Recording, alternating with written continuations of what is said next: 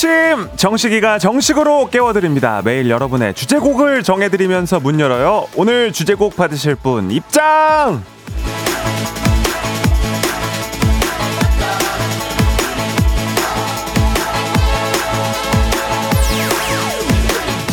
0111님 식디 저 2월이 시작되고 7월부터 듣습니다 2월부터 걸어서 출근하기로 다짐했거든요 그래서 이제 2시간 풀로 들을 수 있습니다 잘 부탁드려요 그리고 제 의지가 꺾이지 않게 파이팅 한번 해주십시오 3, 2, 1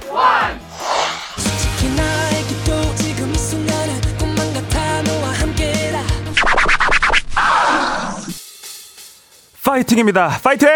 좋은 결심, 감사, 감사, 그리고 축하, 축하, 응원, 응원 드리면서요. 그 의지가 꺾이면 제가 제일 서운하지 않겠습니까? 응원을 안 할 수가 없죠. 2월의 모든 다짐 다 이루어지길 바라면서 0111님과 우리 모두를 위한 곡 데이식스의 한 페이지가 될 수 있게로 시작하겠습니다. 금요일입니다. 당신의 morning 파트너 조정식의 FM 대행진입니다. 2월 2일 금요일 89.1MHz 조정식 FM 대행진 0111님의 오늘의 주제곡 데이식스의 노래로 시작을 했습니다. 한 페이지가 될 수 있게로 문 열어봤고요. 조정식 FM 대행진 콩과 KBS 플러스 보이는 라디오 유튜브 라이브로 또 많은 이용 바랍니다. 오프닝에 소개된 0111님께는 한식의 새로운 품격 사옹원 협찬 제품 교환권 보내드리고요.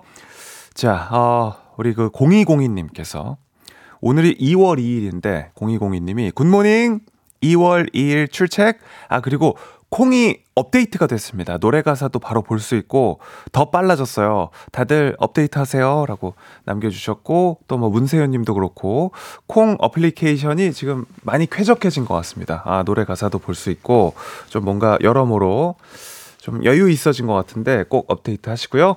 어, 콩을 통해서 예, 무료로 또 저희와 메시지 주고받으면서 2시간 동안 함께 놀아주시면 너무나 좋을 것 같습니다.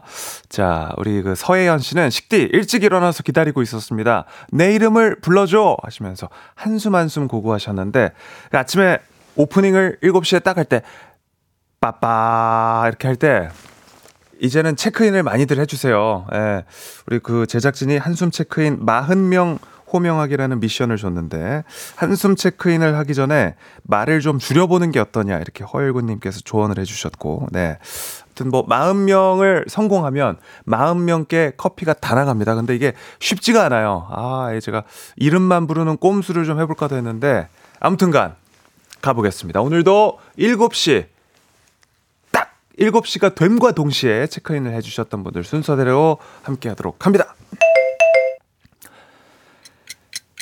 7633-1671-2377-3803-3292-4465-2995-6145-0145-0130-1671-1022-2671-1022 신한기 이미소 김희정 양은정 김현준 김반복자 박세련 이호선 효혜 임병혜 염태정 박경아 이영 어리마 잘록 전영희 박견희 김옥진 최이슬 김용기 이대근. 아 정말 죽은 것 같은 노래가 나오네요. 네. 7시 6분 58초 지나고 있고요. 오늘 35명, 아, 5명의 벽을 넘지 못했습니다. 한숨 체크인 40명 호명하기. 다음 주에도 도전은 계속되고요. 네. 자, 9599님, 식디 보라 등장. 어머, 오늘 조정모 같네요. 빠라바빠빠빠바 해주셨고요. 네. 보는 라디오를, 보이는 라디오를 통해서 저희 스튜디오의 모습 함께 해주실 수가 있습니다. 우리 바르민 님도 이름 부르면 좋아요 하셨고, 유인선 님도 나도 불러줘요 하셨는데요. 자, 9시까지 계속해서 조금 지각하시는 분들도 출석 체크 계속 부탁드리고요.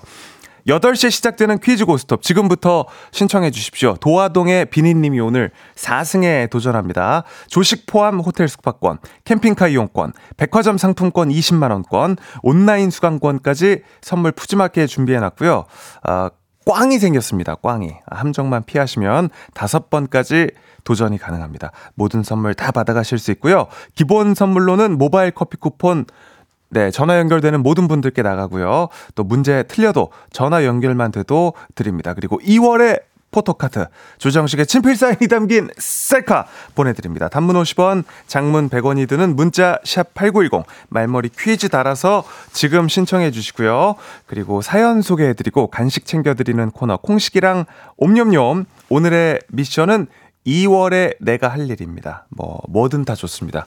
1월에 미뤄뒀던 일들 또는 2월을 맞아서 새롭게 다짐한 계획들 있으시면 2월엔 반드시 한다! 뭐, 예를 들면 2월엔 나 사표 낸다! 뭐, 이런 원대한 계획도 좋고요. 2월엔 봄옷 쇼핑한다! 뭐 이런 것들 해야 할 일, 또 2월에 부모님이랑 효도 관광 가야지 같은 뭐 예정된 일들도 좋으니까 사연 보내주시면 가볍게 보내주시면 저희도 바로 간식 선물 쏴드릴게요. 그리고 3부 가기 직전에 축하받고 싶은 사연 미리 남겨주시면 8시 되기 전에 신나게 한 번에 축하해드리도록 하겠습니다. 문자 샵8910 단문 50원, 장문 100원이 들고요. 콩과 KBS 플러스는 무료로 이용하실 수가 있습니다. 자, 오늘 날씨 알아보겠습니다. 기상청의 강혜종 씨! 7시 남다른 텐션 조정식 아침 텐션. 쿨 FM의 뉴페이스 조정식의 FM 대행진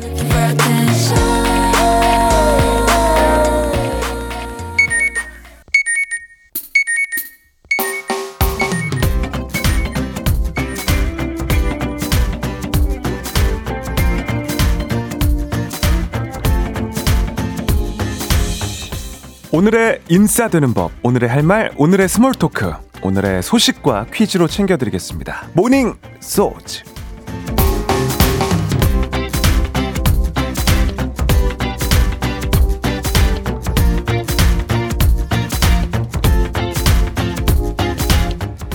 카타르 아시안컵 8강 대진표가 완성됐습니다. 가장 먼저 오늘 밤 8시 30분 타지키스탄과 요르단이 8강전을 치르는데요.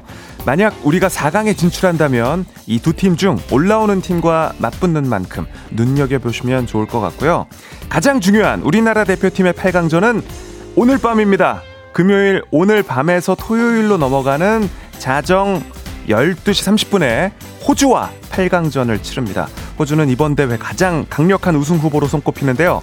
선수 개개인의 체격도 좋을 뿐더러 조직력도 뛰어나서 최강 전력이란 평가를 받고 있습니다. 하지만 우리 대표팀도 만만치 않죠.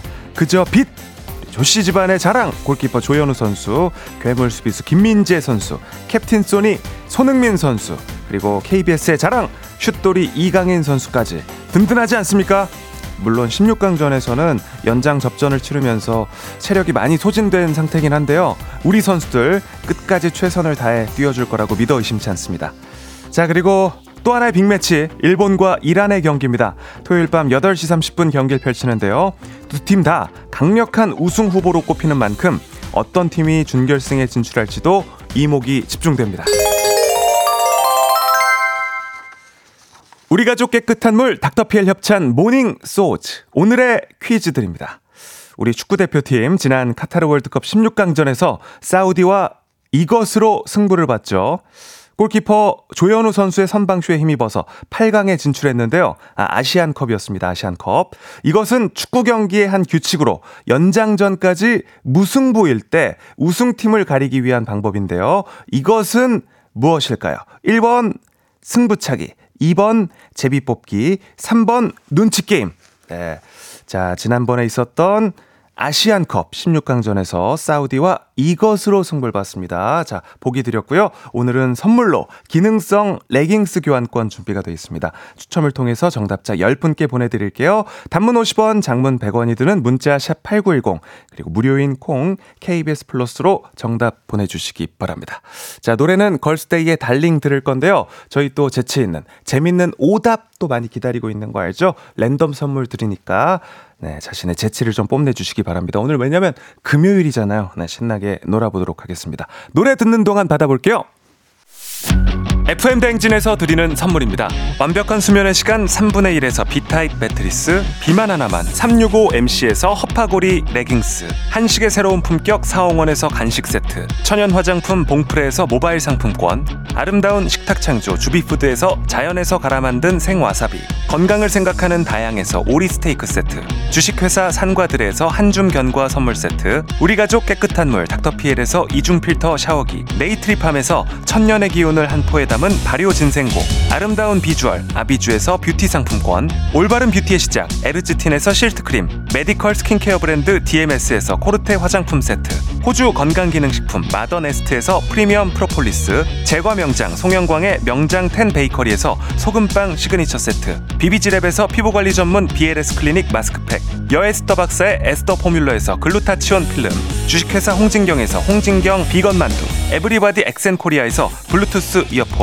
설경이 아름다운 평창 알펜시아 리조트에서 스키 리프트권 파워풀 X에서 장민호의 파워풀 크림과 메디핑 세트 내 신 성적 향상에 강한 대치 나래 교육에서 1대1 수강권 슬로우 뷰티 전문 브랜드 O21에서 비건 레시피 화장품 세트 베이비 파스텔 스튜디오에서 가족 사진 촬영권 마시는 에너지 제로당 숙취 해소제 주당의 비결 이제 유럽도 티웨이 크로아티아까지 가는 티웨이 항공과 함께합니다.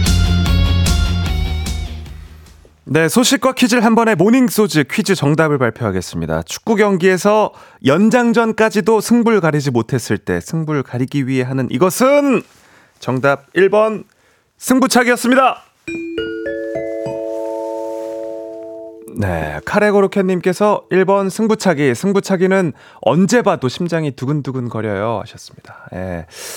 오늘 밤에는 좀 이제 그냥 필드골로 마무리가 좀 됐으면 좋겠고, 예, 승부차기까지 가면은, 아, 이게 참, 심장이 뭔가 두근두근 하면서 재밌기도 한데, 피말리잖아요, 피말려. 네, 호야님. 1번 승부차기. 애기들 재우느라고 텔레비전 보기 어려운데, 이번 토요일에는 아이들 일찍 재우고 꼭 볼 거예요. 하셨습니다. 특히나 이게 참 그 위치 선정이 좋습니다. 아, 이 Friday night에.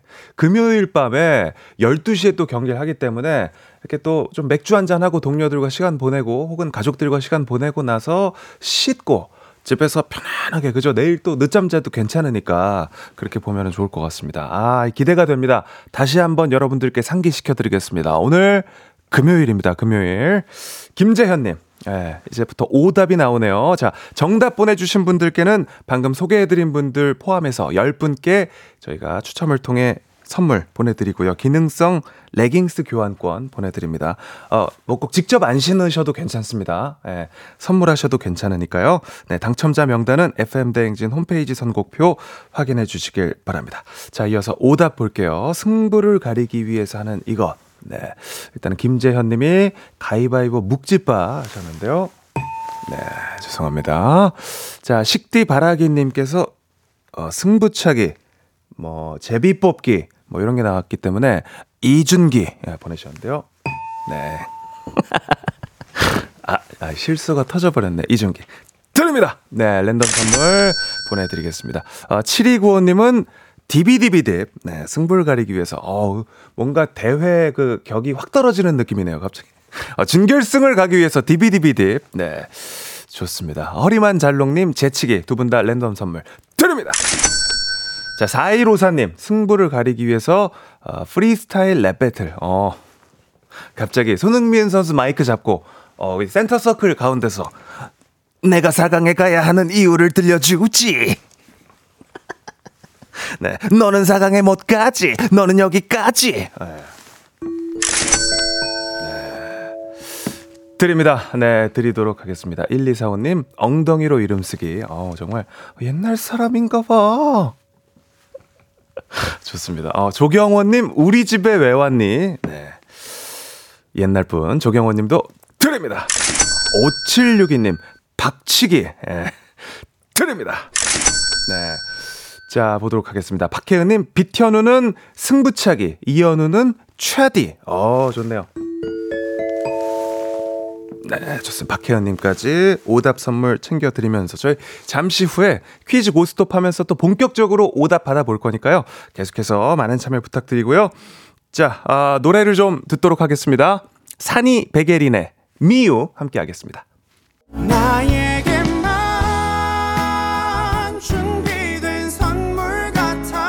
조정식 FM 댕진 1부는 미래셋증권, 코지마 안마의자, 메디카 코리아, 한국투자증권, KB증권 제공입니다.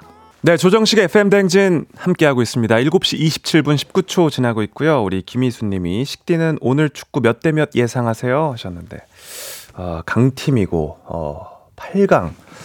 전 스코어가 많이 나오진 않고 한 2대 1 정도로 대한민국의 승리. 네, 이렇게 좀 예측을 해보는데 요거 우리끼리 한번 해볼까요? 네, 몇 대 몇 예상하는지 보내주시면 맞히시는 분께 저희가 다음 주 월요일에 한 한두 분 정도 추첨을 통해서 랜덤 선물 드리도록 하겠습니다.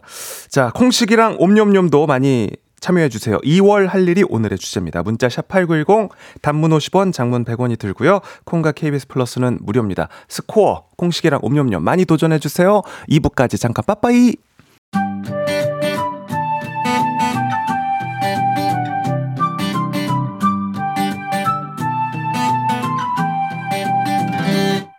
그건 사랑이 아니야 그건 미련이 아니야 그냥 정식이라 하자 매일 아침 7시 조정식의 FM 대행진 일어나세요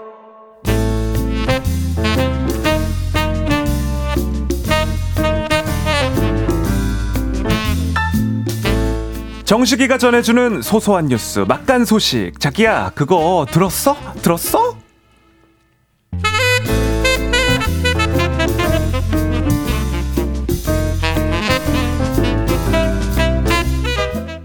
이봐 정식이 그 소식 들었어? 깨통 말이야 그뭐 이모지가 없어진다대 아유 나 잘 쓰고 있었는데 상당히 섭섭합니다 오, 어 일찍부터 우리 또 이순재 선생님 오셨어요. 그니까요. 아, 저도 그 이야기 들었습니다. 이게 사용자 수가 많이 줄어가지고 없애기로 했다는데 아쉬워하는 분들이 많더라고요. 그죠? 그러면 이제 다 유료로 사서 써야 된다는 거야 뭐야 아유 이건 뭐야 줬다 뺏는 것도 아니고 물론 뭐 이모티콘 그거 없어도 문자 주고받을 수 있지만 그래도 이 쓰던 거 없애는 건 좀 그렇지 않아? 그러니까. 아, 근데 그게 이모티콘이 사라지는 거는 아니고요. 이모지만 사라지는 거래요. 그게 뭐가 달라? 아, 그니까 이모지는요 어. 깨톡이 아니라도 문자 보낼 때 이 특수 문자 보낼 수 있잖아요. 그렇지. 뭐 하트나 사람 모양이나 이렇게 핸드폰에 이렇게 있는 뭐 얼굴 표정, 손 모양 이런 거 있잖아요. 그게 이모지고요. 이 인식이 문자랑 같이 돼가지고 크기가 좀 작고 문자 옆에 바로 같이 써지는. 그래 그래 예, 예. 그래 그게 이모지. 근데 이모티콘은 톡에서 쓰는 그 큰 그림 있죠, 막 움직이고 이러는 거. 아 그거 예, 무료도 있고 유료도 있고 그거 그게 이제 이모티콘이고 이번에 톡에서 사라지는 거는 이모지라고 합니다. 좀 어렵죠? 아 그게 그래가지고 어떤 거는 글자 앞에 조그맣게 써지고 어떤 건 따로 가고 그랬던 거 그거구만 네. 아 그래 그러니까요. 근데 이제 유료로 사용하던 거는 남아 있고요. 기본적으로 무료로 제공되던 게 없어진다는 거예요. 그러니까 아, 무료 아이 다시 알려드릴게요. 이모티콘이 없어지는 거예요. 이모티콘이. 네, 그래서 이미 지난번 업데이트에서 기본 이모지를 116개에서 34개로 줄였대요. 이제 이거를 순차적으로 종료하겠다. 이렇게 발표를 한 거고요. 아유 헷갈려라 그러니까요. 아, 아 그래도 어쨌든 그 애용하던 사람 입장에선 섭섭합니다 자꾸 귀여워서 이것만 쓰던 사람도 있는데 그 요즘은 그 워치 그저 많이 사용하잖아 워치에선 작은 게 더 유용한데 말이야. 그러니까요. 참 이모지가 있고 이모티콘이 있는데 저도 지금 계속 헷갈리는데. 이모지가 없어진 거래 이모지가. 이모지가. 이모지가 없어지는 게 맞아요. 이모지야 116개에서 34개로 줄였다고 합니다. 우리가 이모지랑 이모티콘을 너무 혼용해서 쓰다 보니까 그래, 그래, 이게 그래. 참 전달이 어렵네요. 그래도 스마트폰에 우리가 기본 이모지들이 있으니까 스마트워치 쓰는 분들은 그거를 활용해도 되지 않겠냐? 그러기는 하는데 이게 좀 서운하기는 해요. 그죠? 무척 섭섭합니다 네, 다들 좀 어? 많이 아쉬워하는 것 같고. 아, 선생님 근데 그 소식은 또 들으셨어요? 서울시가 얼마 전에 기후 교통카드 내놨잖아요. 그거 실물 카드를 없어서 못 사가지고 웃돈 주고 사는 경우까지 있대요. 아, 이봐 정식이 그 소식은 내가 접했으니까 나랑 이야기해 봅시다. 대중교통 수단은 또 내 담당 아니겠습니까? 안녕하십니까 송강호입니다. 아이고 강호 형님 주로 예. 차량 운전을 많이 하시고 아, 뭐 택시 베스트- 운전. 베스트 드라이버 출신이니까 그러니까요. 뭐. 어, 어, 근데 버스랑 지하철도 좀 잘 아시나 봐요. 어, 다 알지 그럼 이 양반아. 에? 이 기후 동행 카드 시범 사업인 건 아시나? 에? 오는 6월 30일까지 시행이 되는 거야. 하도 많이 이야기해서 이용 방법은 다들 아실 건데, 아, 뭐 월 6만 2천 원에 30일간, 음? 뭐 서울시내 지하철, 버스, 음? 무제한으로 타는 거야 이게. 6만 5천 원으로 사면 따릉이도 탈 수가 있어요. 그러니까 1월에 홍보를 많이 해가지고 판매 시작한 23일 첫날부터 진짜 많이 아, 팔렸다면서요. 팔렸지 그지? 뭐 6만 2천 장 팔렸다 그랬나? 아 그게 말이야 28만 8천 장이 넘었고 하루에 17만 5천 명이 쓰고 있다 이 말입니다. 아이고 인기가 진짜 상당하네요. 아 문제는 이거 어- 이렇게 되니까는 그 카드 구하기가 꽤 어려워졌네. 에? 음. 그래서 웃돈을 얹어서 이거를 또 파는 사람이 있다 이 말이지. 아이고 원가가 3천 원인데 아니 이걸 8천 원까지 받겠다는 사람이 있어요? 야, 어? 요즘 뭐 으흐, 되팔기가 이거 엄청 참. 많네요. 대중교통 저렴하게 이용하려고 쓰는 카드인데 돈을 더 주고 사요? 뭐 안표야? 어? 그러니까 아이러니하네요. 근데 이거 실물 카드 없어도 되는 거 아니었어요? 모바일로도 구입할 수 있다고 들었던 것 같은데. 아 스마트폰도 종류가 있잖아요. 그 스마트폰 안에 그 티머니 카드를 넣을 수 있는 게 있고 없는 게 있는데 티머니가 안 깔리면 이걸 못 써요. 그 시스템상 모바일 카드는 이용을 못하는 사람들이 있다 이 말입니다. 아 그리고 실물 카드 쓰는 게 편하다는 사람들도 있고. 근데 그렇다고 그돈 얹어서 사고 파는 건 하면 안 되는 거야. 어? 양도 양수다 규정상 금지. 금지야 그러니까요. 그거. 어? 아 그러니까 얼른 좀 추가 제작을 해줬으면 좋겠네. 못 구하는 사람들이 답답하잖아요. 예, 뭐 그렇지 않아도 추가 제작에 들어갔습니다. 아 다음 주그 뭐 7일부터지 아마 어? 순차적으로 공급을 하고 판매 추이를 보면서 공급량을 결정할 계획이다 그 말입니다. 아 그때까지 여러분 헛걸음 하시지 마시고 그 미리 그 뭐 역사나 그 근처 편의점 이 재고를 확인하고 가보시는 게 좋겠다. 예, 저는 그렇게 생각합니다. 네. 뭐 7일이면은 다음 주에 나오는 거니까 조금만 기다리면 좀만 되겠어요. 기다리시면 그죠? 됩니다. 네. 경기가 많이 안 좋으니까 이렇게 교통비도 조금이라도 절약하려는 분들이 많이 계셔서 품귀 현상까지 일어나는 것 같은데요. 빠르고 원활한 공급이 이루어지길 바라는 마음으로 노래 한 곡 듣도록 하겠습니다. 노래는 에일리의 UNI. 강호영 잘 들어가세요. 아이고 주말 잘 보내십시오. 네, 조정식의 FM 대행진 함께하고 있습니다. 아, 자, 잠시 후 8시에 함께하는 퀴즈 고스톱 계속해서 신청을 해 주십시오. 4승에 도전하는 도화동의 비니맘에게 도전장 내실 분들 저희가 기다리고 있습니다. 선물 많이 준비해 놓고 있고요. 자, 아, 우리 유현일 님이 이모지 말고 난 고모지 하셨고, 김효정 님도 어, 이모지 잘 안 쓰기는 하는데 없어진다니 서운하네요 하셨습니다. 네. 그렇구나. 이 이모지를 그 카톡 기본 이모지를 제가 사용을 잘 안 하고 있어가지고 앞서 그 들었어 들었어 할 때 소식을 전해드릴 때 약간 좀 네, 혼동을 초래한 것 같아서 네, 다시 한번 사과 말씀을 드리겠습니다. 7929님도 식디 엄청 헷갈렸나 봐. 나도 헷갈렸긴 함. 톡 무료 이모지만 사라지는 거래요. 톡에서 쓸 수 있는 작은 그 기본 이모지요. 잘 안 썼었어도 없어진다니까 좀 서운하긴 합니다. 라고 남겨주셨습니다. 네. 자, 그리고 어, 스코어들도 많이들 예측을 하고 계십니다. 일단 앞서 안윤상 형님도 저와 같은 2대1에 아, 좀 예측을 해줬고 2937님 꼴잔치 예상합니다. 3대1로 한국 승리 2457님 2대1 대한민국 화이팅 네 7769님 3대1 호주승 아, 한국이 질 것 같아요. 이렇게, 아, 예. 우리 보통 좀 애국 배팅을 하는데, 어, 또, 현실 배팅을 또 이렇게 해 주셨네요. 네, 1309님, 축구 2대 1로 이김에 손목을 걸겠어요. 어, 요거 이렇게 손가락 두 개로 맞는 거 말씀하시는 거죠? 예, 뭐 무시무시한 거 아니죠? 네. 2049님, 한국과 호주 8강전 3대 0으로 한국 승리하고 골 넣는 선수도 제가 예측합니다. 손흥민, 조규성, 이기재. 어, 줍니다. 좋습니다. 저 랜덤 선물 큰 거 받을 것 같은데 예언 맞히면 연락 줘요. 하셨습니다. 요렇게 가면은 우리가 좀 선물 후하게 드리죠. 네. 계속해서 오늘 8강전 네, 스코어 예측도 받아보고요. 어, 잠시 후에 콩식이랑 옴념념 네, 지금 계속 도전하실 수가 있습니다. 2월에 할 일, 2월에 할 일 주제입니다. 그러면은 바로 그냥 한번 만나 볼까요? 네.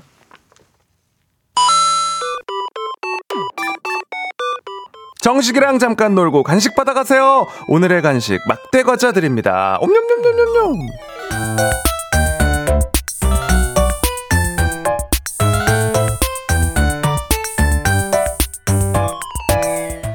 매일매일 쏟아지는 간식 타임 콩식이랑 옴념념. 간단한 미션에 답해주시면 소개해드리고 간식 챙겨드립니다. 오늘 미션 2월에 할 일이 주제고요. 간식은 막대 과자 바로 드립니다. 어떤 할 일들을 계획하고 계신지 만나볼게요.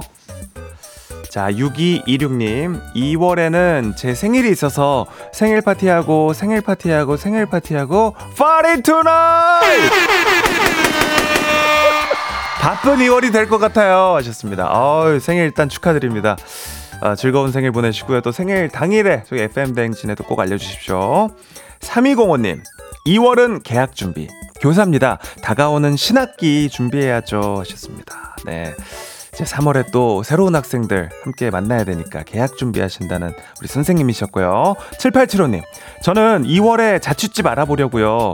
어, 20몇 년 만에 처음으로 독립해요. 어, 그래서 걱정 반, 기대 반 하셨습니다. 신나겠다. 네, 그, 그 앱 있죠 유명한 거 인테리어 앱 거기 맨날 들어가겠네 보니까 예 저도 처음에 거기 얼마나 들락날락거렸는지 몰라요 2221님 2월에는 포상휴가 2월 시킬 거예요 어, 2월에 2월 시킨다 명절 연휴가 있으니까 휴가 2월 하고 아껴 쓰려고요 하셨습니다 네. 자 2월의 특이사항은 설 연휴가 있고요 그리고 그 윤달 아, 이번 달은 29일까지 있습니다. 29일. 그래서 올해는 365일이 아니라 366일이에요. 네. 2월이 조금 더 깁니다. 2600님. 2월에는 반드시 냉동실 청소한다. 해야 된다. 반드시. 뭐 옷장 정리도 그렇고 냉동실 청소도 그렇고 과감하게 버릴 건 버려야 됩니다. 네. 4616님, 2월에는 덜 열심히 일할 거예요. 1월부터 다짐한 건데 못 지켰거든요. 2월엔 꼭 실천할 거예요. 10년 넘게 너무 열심히 일해서 번아웃이 왔습니다. 하셨어요. 네. 4616님까지 읽어드린 모든 분들께 막대 과자 쏩니다! 어, 요거는 좀 읽어봐야겠는데. 김성영님, 2월에는 닉과 뭔가 그 내용이 성함이 이제 김성영님이신데 2월에는 조금 더 잘생겨 보고 싶습니다. 그래서 1일 1팩 도전합니다. 식디 잘생겨서 부럽습니다라고 남겨주셨는데 어 뭔가 닉값 한다는 말을 우리가 좀 많이 하는데 아, 성영 씨 고맙습니다. 저희가 막대 과자 보내 드립니다. 자 오늘 옴념념 소개된 분들께는 간식 막대 과자 바로 쏘고요. 옴념념념 맛있게 드시길 바랍니다. 자 그리고 축하받으실 일이 있으신 분들 계속해서 보내주시기 바랍니다. 샵8910 짧은, 짧은 건 50원 긴 건 100원. 또 업데이트된 콩 게시판 통해서 함께 해주실 수가 있고요. 테일의 좋아한다 안 한다 듣는 동안 받아볼게요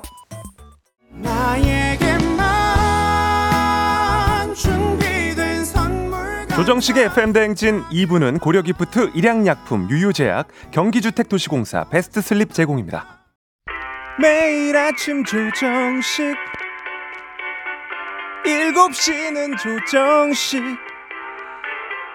KBS 조정식 여러분 식디 하실래요?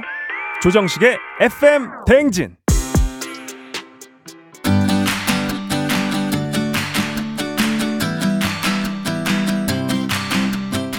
축하 축하 축 이젠 멈출 수가 없어요.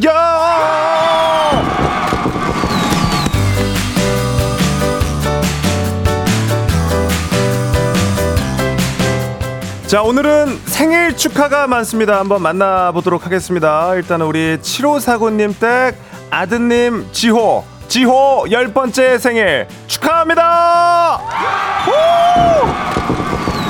자 생일 축하 쭉 해드리겠습니다. 3205님 댁 학준이도 생일 축하. 4762님 댁 채연이 12번째 생일 축하 축하 축 그리고 4795님 생일 축하. 김현준님의 사랑 박민희님 생일 축하 배영준님 댁 한흥리도 생일 축하. 4795님 생일 축하. 퀴즈 고스톱 첫 5연승자 부평준희님 아내분도 오늘 생일입니다. 생일 축하드립니다. 7030님 따님 유치원 음악회 내일 아드님 생일 축하. 4976님 6 20년 만에 사표를 제출했습니다 아직 아직 흥분하기 이릅니다. 최학규님 내 집장만 축하 축하 줘. 축제입니다. 축제입니다. 축하 축하 츄 이젠 멈출 수가 없어요.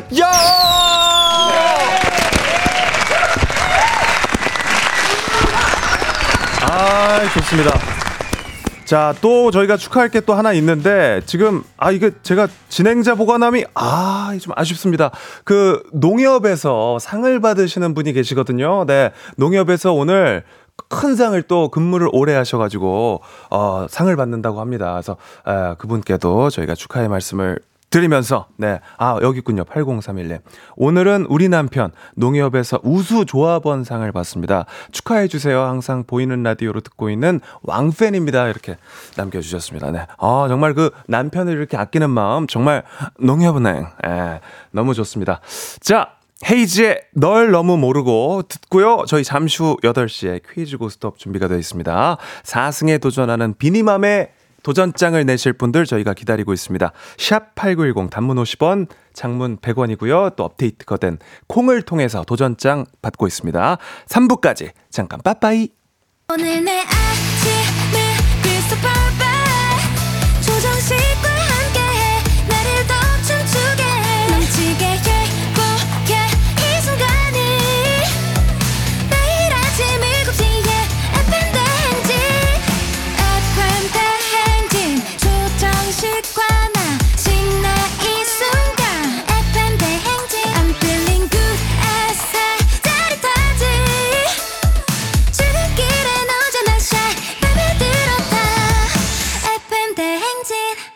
조정식의 FM 대행진.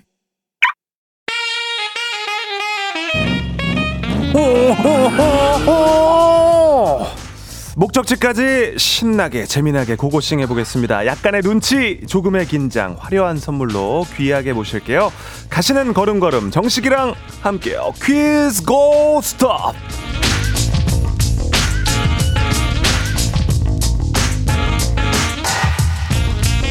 자 이제 유럽도 티웨이, 크로아티아까지 가는 티웨이 항공 협찬 조정식과 함께 가는 출근길 퀴즈 고스톱 퀴즈 참가자와 같은 목적지로 향하고 계신 분들 단문 50원, 장문 100원, 샵 8910으로 응원 문자 주시면 저희가 추첨을 통해서 선물 드리도록 하겠습니다. 자, 일단 벌써 우리 김보배 씨가 인천 도화동 비니맘 4승 쭉 응원해요. 목소리 톤 정말 편안한 분. 어, 이렇게. 이미 이제 우리에게 익숙해지기까지 했어요. 왜냐하면 벌써 3승을 하셨거든요. 네. 비니맘 응원하시는 분들 계속해서 응원 문자 보내주시면 추첨 통해 선물 보내드리고요.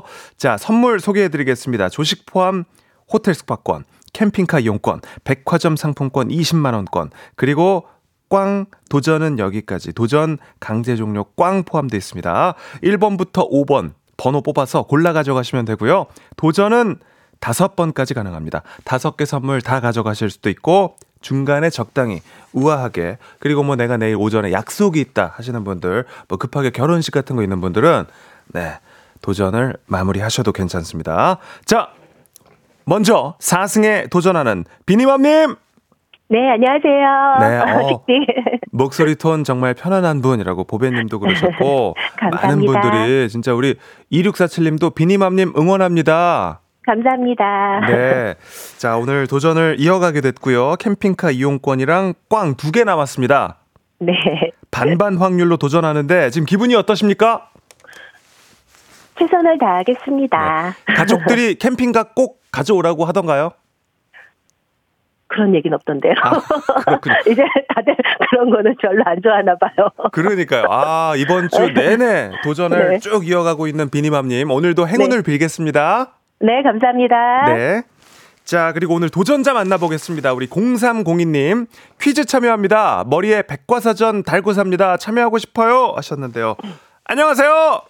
네, 안녕하세요, 식디. 네, 안녕하세요. 자, 예, 목적지가 안녕하세요. 어디십니까? 어, 서울 동대문구입니다. 동대문구. 닉네임은 어떻게 불, 불러드릴까요? 아, 제가 도마뱀을 키우고 있는데 아직 그 도마뱀이랑 친하지가 않아요. 네. 도마뱀 이름이 엠마인데 엠마로 하겠습니다. 어, 조금 또그 이지적인 이름이네. 엠마.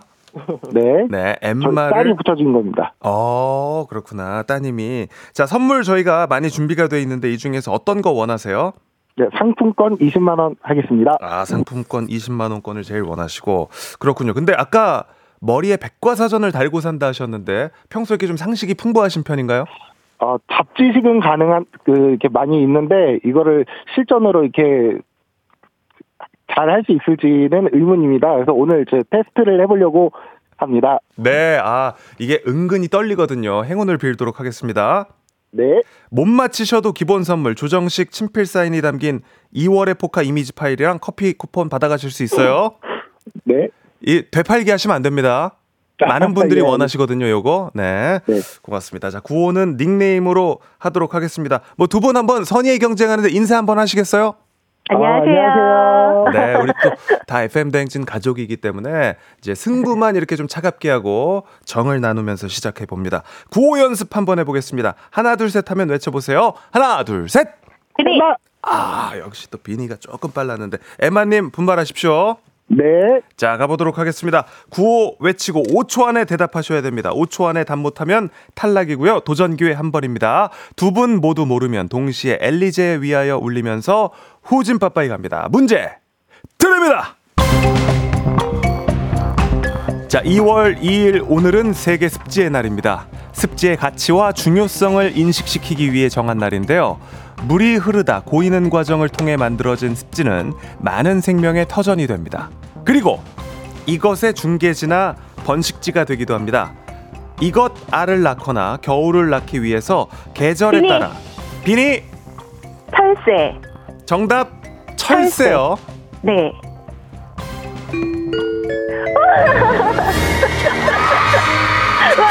퀴즈 왕이 퀴즈 왕. 너무 이렇게 또 이렇게 우아한 목소리로 그냥 철새. 이렇게. 야, 비니님 일단 축하드리고요. 잠시 후에 다시 인사드리겠습니다. 네. 자, 우리 엠마님. 아, 예, 예. 아, 이 철새 좀 생각이 안 나죠? 어, 갑자기 이렇게 또 하려고 하니까 또 이렇게 어렵네요. 그러니까요. 아, 이게 좀 너무, 너무 어렵더라고요. 축하드립니다. 그러니까요. 아, 두분 너무 보기가 좋습니다. 일단 우리 엠마님. 네네. 혹시 뭐 따님이나 가족에게 하시고 싶은 말씀 있으시면 따뜻하게 한마디 해주세요. 아, 네. 저희 이사 날짜가 안 맞아서 한 달 동안 저희가 따로 살아야 되거든요. 그래서 네. 네, 사랑하는 우리 와이프 아리랑 나 믿고 따라와줘서 고맙고 사랑하는 우리 딸 채윤이 잘하고 있으니까 좀만 더 열심히 하자. 사랑해. 아, 좋습니다. 네, 행복하게 또 건강하게 2024년 또 보내지. 아유, 아이고. 아, 이렇게 또 따뜻한 BGM에서 이렇게 또 차갑게 엘리제를 위하여 바로 이렇게 후진 빠빠이 됐습니다. 우리 비니맘님 네. 축하드립니다. 감사합니다. 네. 자, 이제 마지막으로 이제 또 한번 선물을 골라봐야 되는데 랜덤 선물이고요. 2번, 4번 그리고 하나는 꽝입니다. 네, 고민스럽네요. 어, 뭐 저희는 전혀 이런 조작 같은 거 없습니다. 2번, 4번 둘 중에 하나. 돌려주세요. 4번 하겠습니다. 4번. 네. 네. 역시 2번이었네요. 그러니까요. 아, 그래도 또 선물 많이 챙겨 가셨으니까요. 그죠? 어, 이렇게 그냥 어, 비니만 아니 정 들었는데 이렇게 또 마무리가 어. 꽝이 더 슬프네요. 엘리제를 위하여보다. 네, 아 좋습니다. 자, 비니맘님 저희와 함께 해주셔서 너무 감사하고요. 그러면 이제 이렇게 되면 이제 다음 주 월요일에 저희가 도전자 두 명을 받습니다. 지금부터 계속 쭉 받도록 할 테니까요. 다음 주 월요일에 퀴즈 고스톱 함께 하고 싶은 분들 신청 많이 해주시기를 바랍니다. 자, 그러면 청취자 문제를 드립니다. 철새 관련 문제를 준비했습니다. 철새 중에 우리나라에서 가장 유명한 새는 이 새가 아닐까 싶습니다. 봄이면 찾아오는 대표적인 여름 철새로 봄과 관련한 속담 중에 강남 갔던 요게 돌아온다는 말이 있죠. 날이 푸근해지면 강남에서 돌아오는 이것은 다음 중 무엇일까요? 1번 친구, 2번 싸이, 3번 제비. 정답 보내실 곳 짧은 건 50원, 긴 건 100원이 드는 문자 샵 8910 콩은 무료. 정답자 10분께 저희가 선물 보내 드리도록 하겠습니다. 그리고 재밌는 오답 보내주신 분들, 재치를 뽐내주시는 분들, Friday morning에 또 기분 좋으신 분들 이렇게 오답 보내주시면 저희가 랜덤 선물 드리고요. 주식회사 홍진경 더만두 협찬 비건만두 최고의 오답 보내주신 분께 챙겨드립니다. 노래 듣는 동안 정답 재치 있는 오답 많이 보내주시길 바랍니다. 브라운 아이드 걸스의 아브라카다브라. 자, 청취자 퀴즈 함께 풀어봤습니다. 청취자 퀴즈 정답은 제비였습니다. 제비 맞춰주신 분들 10분께 저희가 선물 보내드리도록 하겠습니다. 조정식의 FM대행진 홈페이지 선곡표에서 명단 확인해 주시고요. 재밌는 오답도 보겠습니다. 자, 일단은 문제 자체가 강남에서 돌아오는 요거, 어, B로 끝에가 이제 B이기 때문에 라임 맞히는 분들 많이 계시네요. 네, 5592님, 아, 그린티님 먼저 볼게요. 블락비, 네. 0730님, 어마 베이베. 요거는 제가 살짝 살려드린 거예요. 그죠? 네. 0730님, 드립니다. 네. 자, 어, 우리 또 옛날 사람들이 여기 좀 많이 모여있기 때문에, 뭐, 저도 마찬가지고요. 어, 0785님이 사모님 손잡아 드릴까요? 비롯해서, 많은 분들이 또 이제 어떤 여러 이미지의 오답들 많이 보내주셨습니다. 일단 저희가 구, 드립니다. 선물, 랜덤 선물 드리고요. 8830님. 네. 그러니까 8830님 이런 얘기 해주셨어요. 야, 지금 이게 제비 있냐? 아, 보내셨습니다. 어. 좋았습니다. 아, 적절한 멘트를 보내주셨고요. 네. 오렌지족 3097님. 네. 장지선님. 어, 옛날 분다운 오답. 무장공비. 무장공비 드립니다. 좋습니다. 오, 진짜 옛날 문자 나왔습니다. 3933님, 강남에서 돌아온 새까만 김상사라고. 어, 보내주셨고요. 5323님, 비교적 요즘 문자 왔습니다. 은비까비. 어, 은비까비. 우리 옛날에 많이 봤었는데, 그죠? 은혜 갚은 호랑이 성대모사지 한 번도 안 했었었죠. 네. 어머니 효도도 못 해드리고 아우야 내가 집 앞에 사슴을 잡아도 놨다 네, 제가 좋아하는 또 성대모사입니다. 아, 약간 이순재 쌤 같기도 하고 원성숙님 금난새, 네, 김석경님 잔나비 보내셨습니다. 두 분 모두 저희가 선물 드립니다. 자, 오늘은 네, 아, 장지선 님, 네, 만두 드리도록 하겠습니다. 무장공비 드립니다. 날씨 체크 한 번 더 해 보도록 하겠습니다.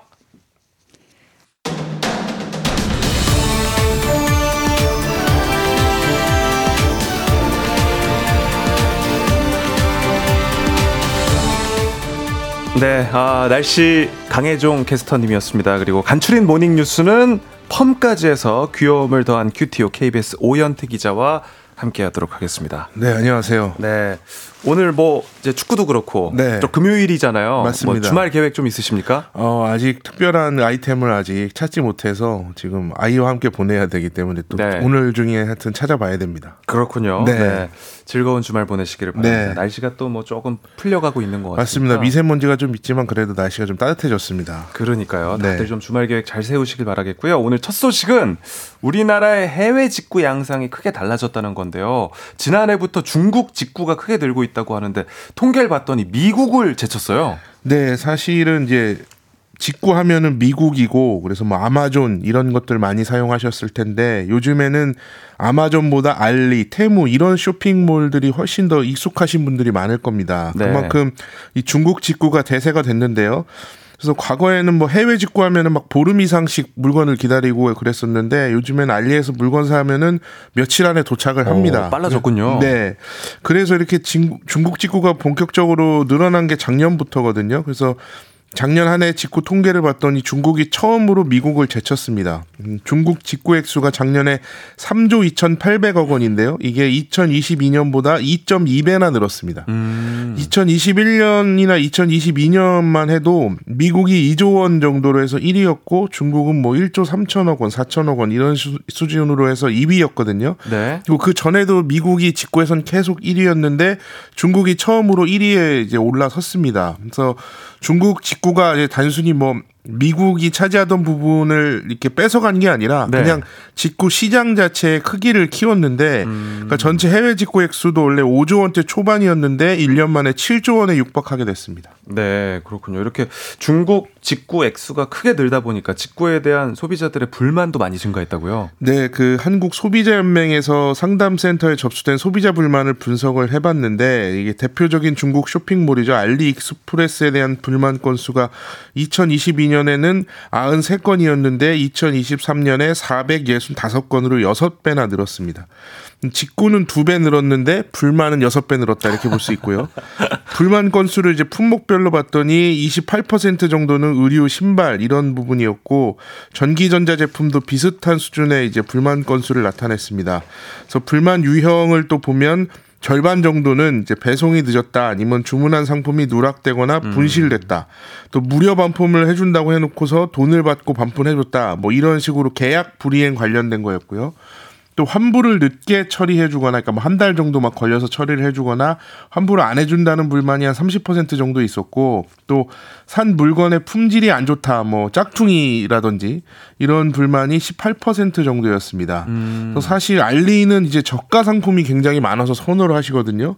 저도 이 해외 유명 브랜드의 그 이어폰을 한번 샀었는데 네. 가짜더라고요. 이게 싼거 싸서 가짜겠자고 샀는데 역시 가짜였어요. 아, 네, 뭐 그 런 식으로 싼 게 비지떡이라고 해서 음. 요게 사실은 저가가 많다 보니까 여러 가지 불만도 많을 수밖에 없는 그런 상황입니다. 그러니까 이제 국내에서 이렇게 온라인 쇼핑을 하거나 하면 워낙 이 AS나 네. 뭐 대응이나 그렇죠. 그죠 소비자 그 문의가 잘 이루어지는데 네. 그거에 비해서 좀 많이 부족한가 봐요. 그렇죠? 맞습니다. 중국은 아무래도 여러 가지 아직은 조금 불투명한 부분들이 좀 있습니다. 뭐 주문을 하면 딱 잊어버릴 때쯤 온다는 이야기들 뭐 그러니까 빨리 오는 것들이 대체로 있는데 또 네. 아주 늦게 오는 것들도 있고 좀 뭐 그림이랑 다른 게 오는 경우도 있고 네. 네, 그렇습니다. 그래서 잘 확인을 해보고 또 소비를 해야겠습니다. 자, 다음 뉴스는 공직사회 변화를 엿볼 수 있는 소식인데요. 한 지방자치단체 업무 보고에서 직원이 시장에 MBTI를 물었다고요? 네, 그 지난주에는 이제 공직 사회에서 모시는 날이라고 해서 이제 하급자들이 돈을 모아서 상급자의 밥을 사는 악습이 있다 이렇게 네. 전해 드렸는데 공직 사회에도 사실은 시대 변화에 맞춘 움직임들이 나오고는 있습니다. 그래서 고양시 얘기인데 이 고양시에서 원래 업무 보고를 하면은 보고서를 읽고 부서에서 시장이 한마디 하고 뭐 이렇게 해서 끝나거든요. 네. 근데 이런 방식을 안 하고 이제 시장하고 실무자들이 토론을 하는 형식으로 이번에 바꿔봤습니다. 음. 하여튼 여기에서 실무자들의 시장 실무자들이 시장님은 MBTI가 F냐 T냐 뭐 이런 걸뭐 궁금하긴 해요. 네. 네.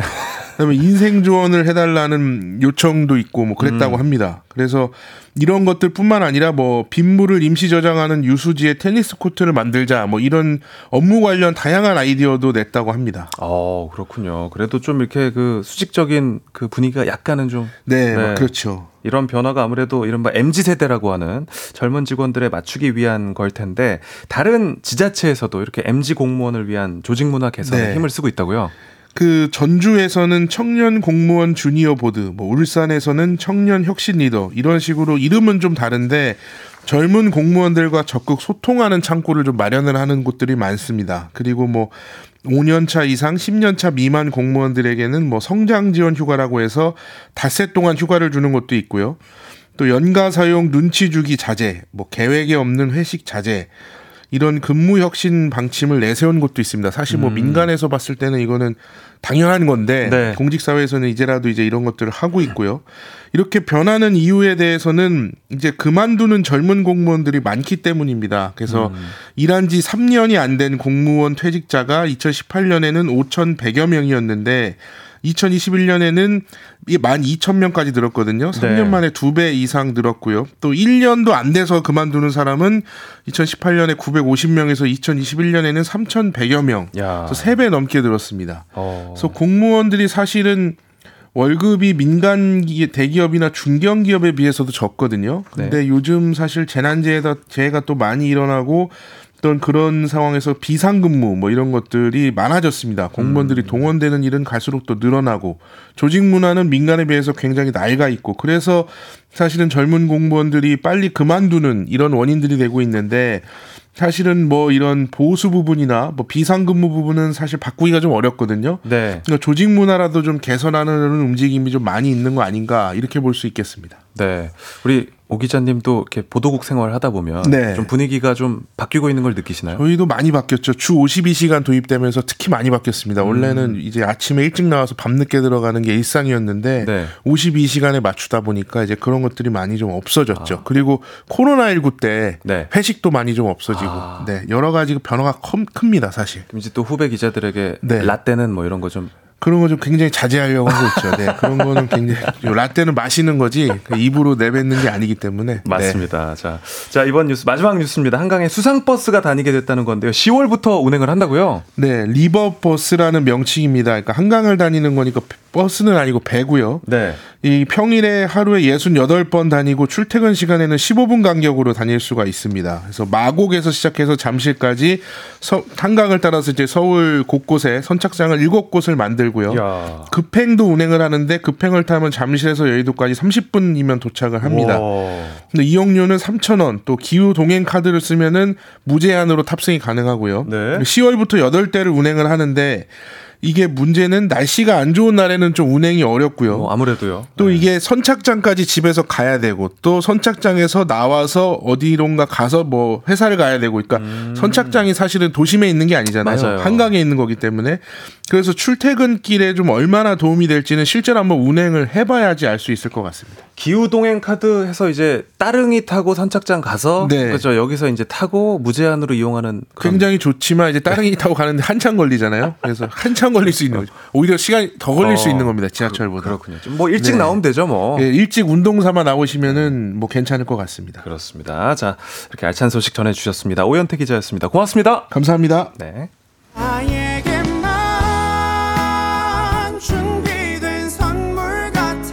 조정식 FM 댕진 3부는 미래셋증권, 기업렌탈솔루션 한국렌탈, 스마트폰 사진 인화 찍스, 대한 한의사협회, 프리미엄 소파 S사, 땅스 부대찌개 제공입니다.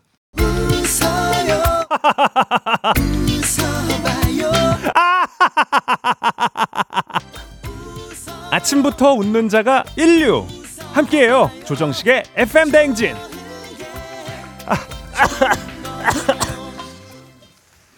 네, 조정식의 FM 대행진 3부 함께하고 있습니다. 8시 26분 19초 지나고 있고요. 어, 우리 서예연님께서 어, 너무 귀여운 문자를 보내셔서 제, 저희가 아까 시작할 때부터 오늘 밤에 아시안컵 8강전 있기 때문에 어, 스코어 맞히기를 우리끼리 하고 있는데요. 서예연 씨가 나 예연님 3대 1로 이긴다고 예연함 아. 어, 또 성함을 이용해 가지고 또 귀여운 문자 보내 주셨습니다. 자, 아, 그 스코어 계속 도전해 주시면 저희가 다음 주 월요일에 그 스코어 맞힌 분들께 어, 한두 분 정도 저희가 선물 어, 우리끼리 네, 드리도록 하겠습니다. 7343님, 식디, MBTI 잘 아시나요? 늙은 이는 어린 아이와 같다. 이거 공감하시나요? 즐거운 하루 보내세요. 하셨는데, 예. 뭐, 공감하기엔 전 이제 늙은 아이여가지고.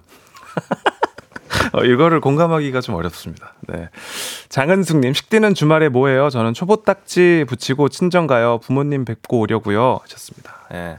저도 뭘 하든 조금 계획 없이 좀 돌발적으로 한번 좀 놀아보려고 합니다. 네, 아무튼 주말 계획 잘 세우시면서 4부는 네, 오늘 금요 살롱 함께 합니다.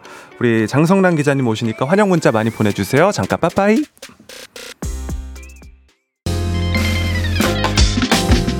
내 옆에 조정식이 있었더라면 나는 정말 좋겠네 FM 대행진과 함께 한다면 나는 정말 좋겠네.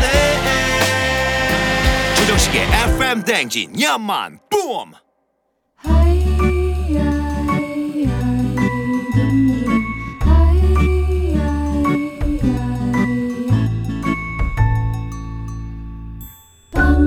활동력, 기력 모두 떨어질 때, 눈 뜨고 있기도 귀찮을 때 가만히 듣기만 하십시오. 마치 본 것처럼 아는 척 가능 우리 영화 볼래? 예술을 주입해 드립니다. 금요 살롱.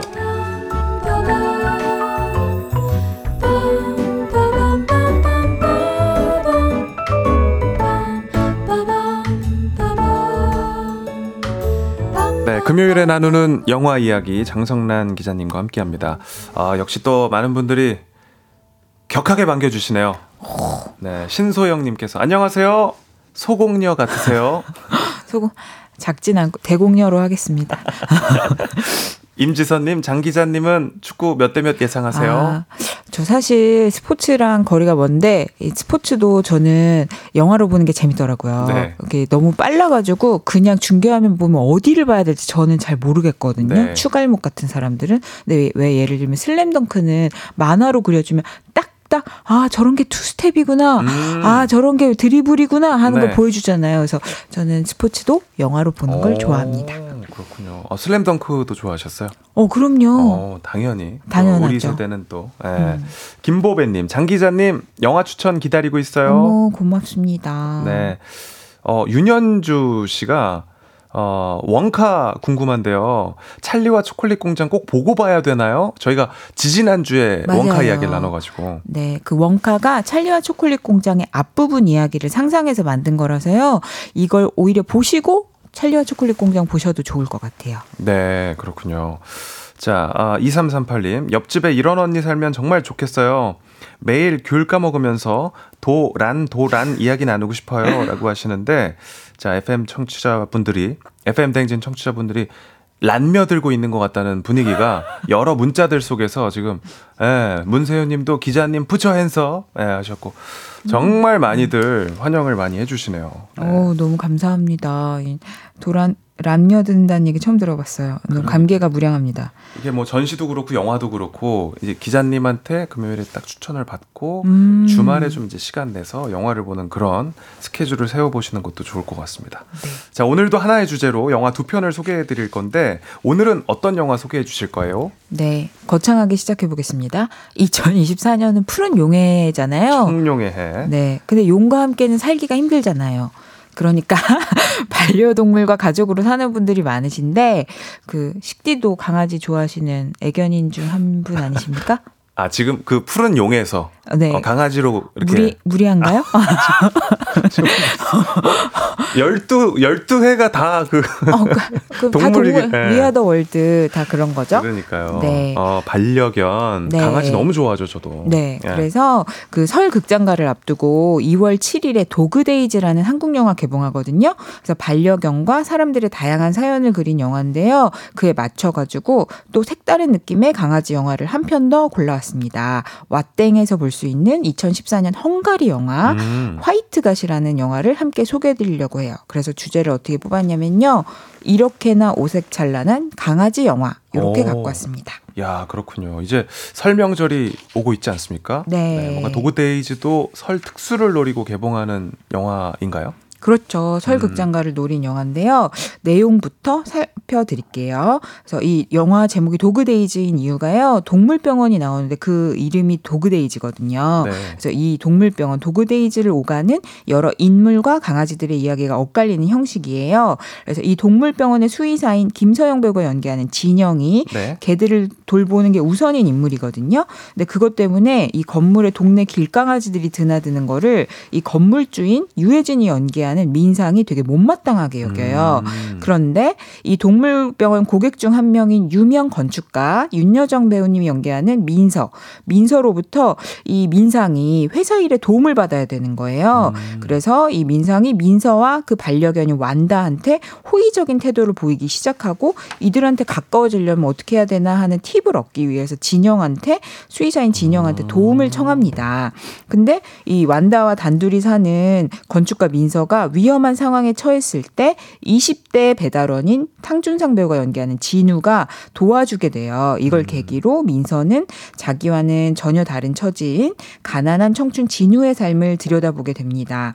또 이 민서 반려견 완다의 일에 근처에 사는 정아 선용, 김윤진, 정성화 배우가 연기하는 요 가족이 얽히게 되고 또 한편으로 도그데이즈 병- 동물병원을 새로 찾는 이현우 배우가 연기하는 현의 사연도 펼쳐지는데요.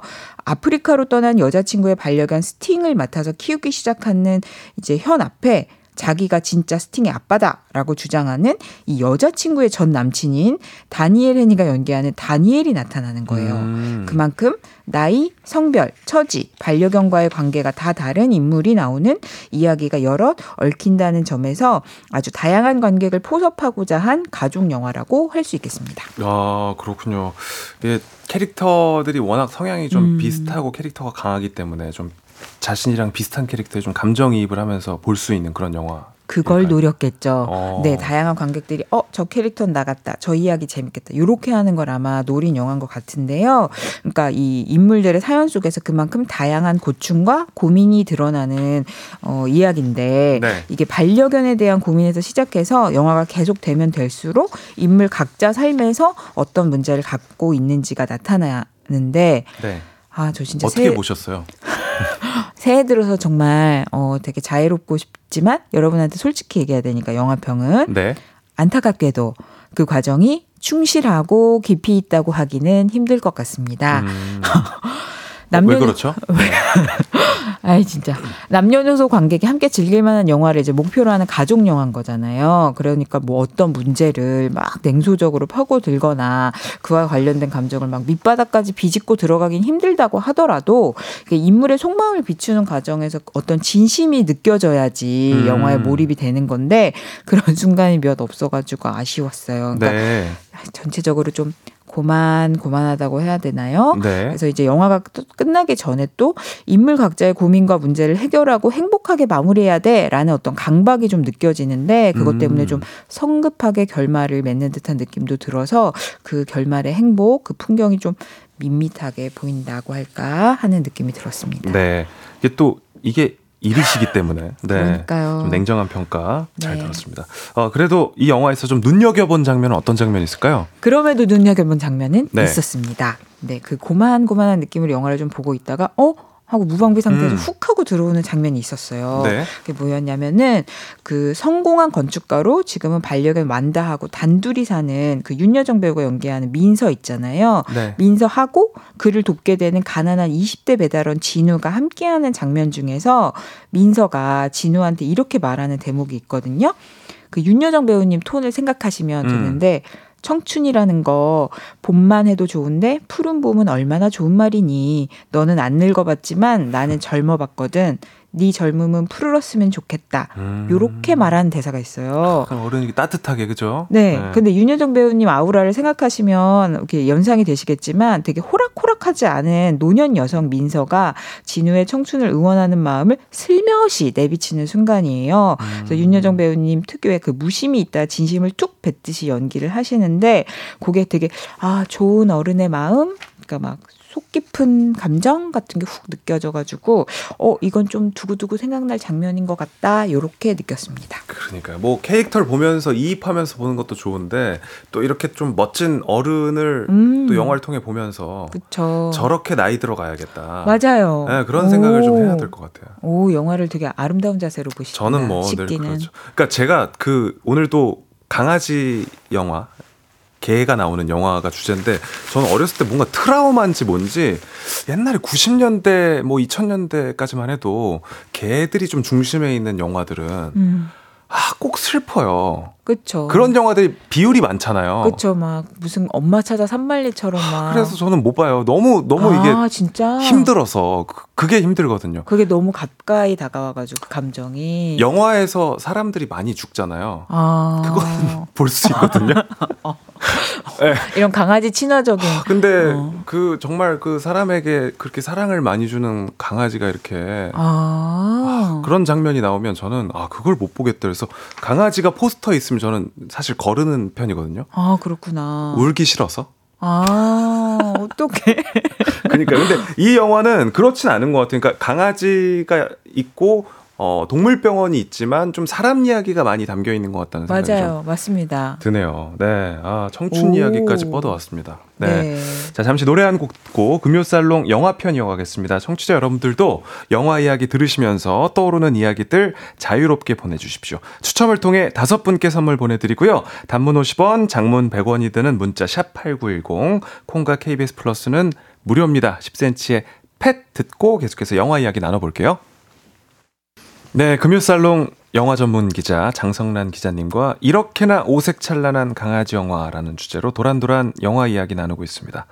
자, 도그데이즈에 이어서 두 번째 영화 화이트 갓을 살펴볼 텐데요. 완전히 그 도그데이즈랑은 다른 색깔이라고요. 다른 색깔입니다. 오. 전이 영화 후반부가 약간 공포 영화 같다고 느낄 정도였어요. 아, 진짜요? 네. 일단 이 영화의 주인공은 13살 소녀 릴리하고 그 반려견인 하겐 이렇게 주인공이거든요. 네. 근데 하겐을 필두로 개들의 반격을 그리는 그 쿠반이 스릴러의 긴장감으로 오. 펼쳐지는 영화예요. 재밌겠죠? 네. 네. 그러니까 강아지 영화라고 하면 보통 인간의 선택과 행동이 개의 운명을 좌지우지한다. 이런 내용이 많잖아요. 그래서 맞아요. 슬픈 거고. 네. 근데 그거 관점을 뒤집은 이야기하고 또 그걸 적- 극적으로 밀어붙이는 연출이 되게 인상적인데요. 음. 그에 힘입어 가지고 2014년 칸 국제 영화제 주목할 만한 시선 부문 대상을 거머쥔 영화입니다. 어, 이게 나온 지는 좀 된 영화군요. 네. 개들의 반격. 어, 어떡하다 그런 일이 일어나는데. 네. 이게 릴리는 네. 그 이혼한 부모 집을 오가면서 사는데 이번에는 반려견 하겐 알았고 아빠 집에 가서 살려고 하는 거예요, 몇 달을. 네. 근데 그 잡종견을 키우려면 신고를 해야 되고 또 세금을 내야 한다는 음. 제도와 또 이, 이것 때문에 이웃들이 되게 잡종견을 불길하게 바라봐요. 음. 그것 때문에 아빠와 갈등을 겪게 됩니다. 급기야 아빠가 이제 하겐을 길에 버리게 되고 아이고. 이때부터 하겐을 찾아다니는 릴리의 모습 하고 이 사람 저 사람 손을 거치면서 학대당하는 하겐의 모습이 교차되기 시작하는데요. 아, 여기까지는 딱 그 슬픈 그 스토리인데. 근데 여기서 네. 반격이 아, 시작되는 그래요? 거예요. 근데 이제 자신을 돈벌이 수단으로 여기는 인간들한테서 이제 탈출한 하겐이 보호소에 갇힌 잡종견 수백 마리를 이끌고 급기야 인간에 대한 반격을 시작합니다. 그 영화 뭐죠? 그 침팬지 그 아, 그 혹성 탈출. 네, 혹성 탈출 느낌이에요. 오, 아, 그래요? 그럼 강아지 영화의 혹성 탈출이라고 보면 되겠네요. 오, 아, 수백 오. 마리의 반격. 네, 어마어마합니다. 실제로 수백 마리가 막 뛰어다 나옵니다. 와. 그러니까 이게 사실 첫 장면부터 나오는 어머 이 영화 뭐야 이런 느낌으로 나오는데 네. 그러니까 그 마치 세상이 멈추기라도 한 듯 고요한 도심을 릴리 혼자 자전거를 타고 하겐 찾는 거거든요. 네네. 타고 달리는데 그 뒤로 서서히 개 수백 마리가 나타나서 뒤따르는 거예요. 릴리 를 뭐 이렇게 해코지하는 건 아니죠? 네, 그 진위 여부는 이제 후- 후반에 확인하면 되는데 이 장면은 개들이 어쩌다 거리로 쏟아졌는지 상세히 그려지는 그 음. 후반 들어서 반복이 됩니다. 그로부터 개들의 반격이 본격화된다고 보시면 됩니다. 네, 아까 말씀하신 것처럼 뭐 이웃들도 그렇고 음. 릴리 아버지도 그렇고 잡종견을 좀 차별 하고 맞아요. 이런 장면들이 있었던 것 같은데 맞습니다. 거기서 이야기가 시작되는 거예요. 그렇습니다. 네. 되게 발칙한 상상이죠.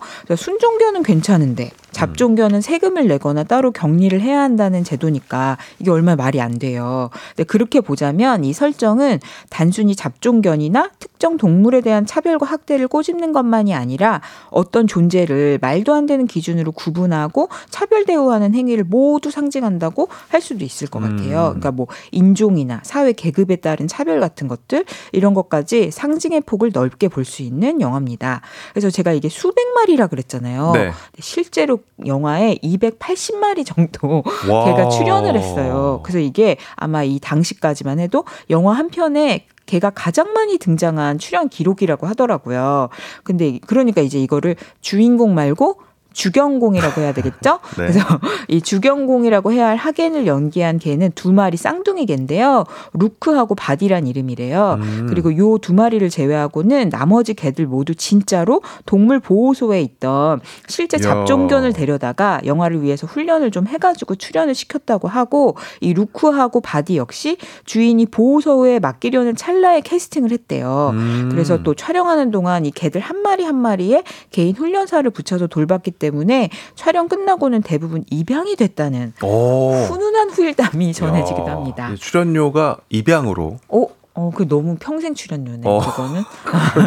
지금 뭐 객검이나 수료나 좀 개들의 어떤 그 복지가 좀 잘 촬영 기간 동안 이루어졌어야 될 텐데요, 그죠? 그랬겠죠? 그러니까요. 네. 개들이 연기를 어떻게 잘합니까? 잘합니다. 어. 그래서 깜짝 놀랐어요. 그러니까 이게 특히나 하겐이 이렇게 버려져서 거리를 헤매다가 이 사람 저 사람에게로 넘겨져서 학대당하면서 점차 사나워지고 인간한테 분노를 느끼는 모습이 단계적으로 펼쳐지거든요. 음. 근데 릴리와 함께 할 때만 해도 혼자 있는 게 무서워서 막 까르까르 울던 하겐이 점차 비정한 사람들 손에서 피 흘리는 싸움꾼으로 변 모하는 모습이 어머 하겐이 표정 연기를 하네 약간 이런 느낌으로 특히 눈빛으로 드러나는 게 너무 음. 제가 보면서도 신기한 느낌이었어요. 아, 뭐 CG 이런 거 안 쓰고 네. 진짜 그걸 담아낸 거예요, 그 장면을. 네, 근데 걔 왜 웃는 표정 같은 것도 CG라면은 어색하잖아요. 어색하죠. 근데 하겐이 연기를 너무 잘하는 오. 거예요.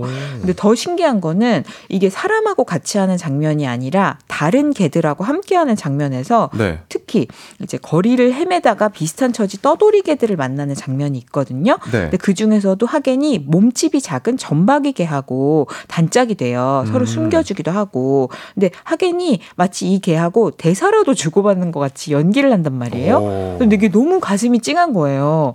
근데 이 아무리 이런 게 있어도 뭐니 뭐니 해도 이 영화의 명장면을 꼽아라 하면은 이 하겐이 개들을 이끌고 도심을 질주하는 풍경을 꼽아야 될 것 같은데 진짜 개 수백 마리가 마치 잘 짜인 군대처럼 음. 하겐의 지휘하에 일사불란하게 움직이는 모습이 그냥 보 고만 있어도 너무 위력적이라서 영화 속 사람들이 왜 어떤 공포랑 위압감을 느끼는지 피부로 전해지는 그런 느낌이에요. 근데 이게 단순히 제가 연기 잘했다 이렇게 말하고 끝나는 게 아니고요. 네. 이 영화에서 주인공 주견공 하겐을 연기한 쌍둥이 개 루크하고 바디는 상을 받았어요. 야. 연기상을. 그래서 2014년 깐 국제영화제에서 그 영화에 내준 상 말고요. 이 매해 그 상영작 중에 가장 뛰어난 연기를 펼친 개한테 주는 상이 따로 있거든요.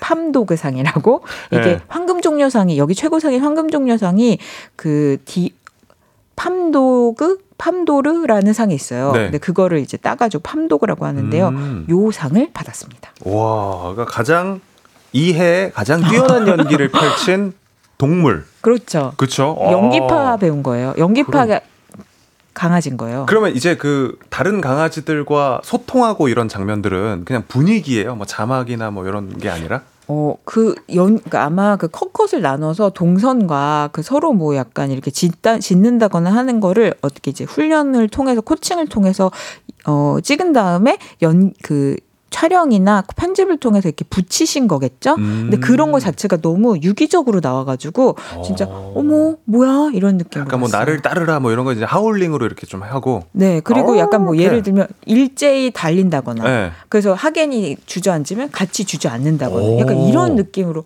뭐야? 약간 야, 이. 진짜 훈련사 분들이 또 고생 많이 하셨겠네요. 어 그렇죠. 야, 이 영화는 아까 소개해 주신 도그데이즈랑은 조금 다르게 걔가 음. 진짜 주인공인. 맞습니다. 네. 그래서 저는 이 영화의 마지막 장면도 그런 의미, 그런 측면에서 되게 남다른 감동을 준다고 생각하는데요. 그러니까 여느 강아지 영화와 관점이 다르고 또 도발적 설정을 선보이는 영화답게 그 개는 사람의 충직하고 사랑스러운 친구라는 식의 안전하고 훈훈한 결말이 아니라요.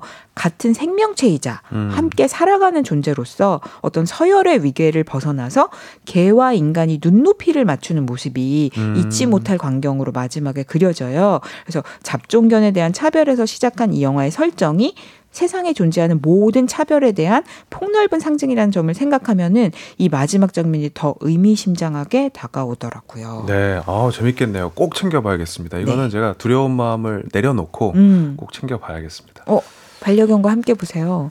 그러니까 안, 계속 안게 돼요. 그러면은 음. 네. 3145님이 저는 강아지 영화의 조상인 명견 어머. 레시, 돌아온 레시, 달려라 레시의 레시. 어머. 저희도 아까 노래 나갈 때 얘기했는데. 레시 얘기를 했는데 어. 역시 우리 같은 레- 옛날 사람.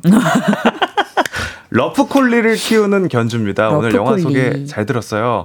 집에서 두 영화를 저희 반려견 보리랑 어머. 같이 봐야겠습니다. 강아지 동반 영화관도 어, 맞아요. 있거든요. 오, 어, 그렇군요. 네. 그렇구나. 레시는 이제 털 관리가 좀 쉽지 않은데 그죠? 어, 진짜 꼼꼼히 챙겨주시는 견주분이신가 보다. 네. 김성영님 쉬는 날 추천 영화 보며 눈물 좀 흘려보겠습니다. 오. 팩하면서 보십시오. 2014님 두 분 뭔가 서울에서 내려온 누나에게 서울 이야기 듣는 동생 같다고. 예. 아, 근데 서울이 묻어는 있는 거예요? 아, 네? 사투리 같은 걸 안 써서 아 근데 서울 건가? 누나 느낌이 제가요? 있어요. 어, 그래요? 예. 음. 서울 칭찬으로 듣겠습니다. 완전 있어요. 완전. 아, 좋습니다. 서울 동생 느낌이 있어요. 그래요? 시골 동생 아니, 같은데. 아니 서울 동생 아닌가? 김밥 먹자님, 벌써 시간이, 아, 너무 재밌어서 시간 가는 줄 몰랐습니다. 오늘도 재밌는 영화 이야기 너무 고맙습니다. 미녀 장성란 기자님, 2주 후에 만나요. 어머, 이 어떻게 해야 될지를 모르겠네요. 네, 고맙습니다 하시면 됩니다. 고맙습니다. 네. 자, 금요살롱 마무리하겠습니다. 장성란 기자님 오늘 너무 고맙습니다. 네, 좋은 하루 되세요. 네, 다음 시간까지 빠이빠이 하겠습니다.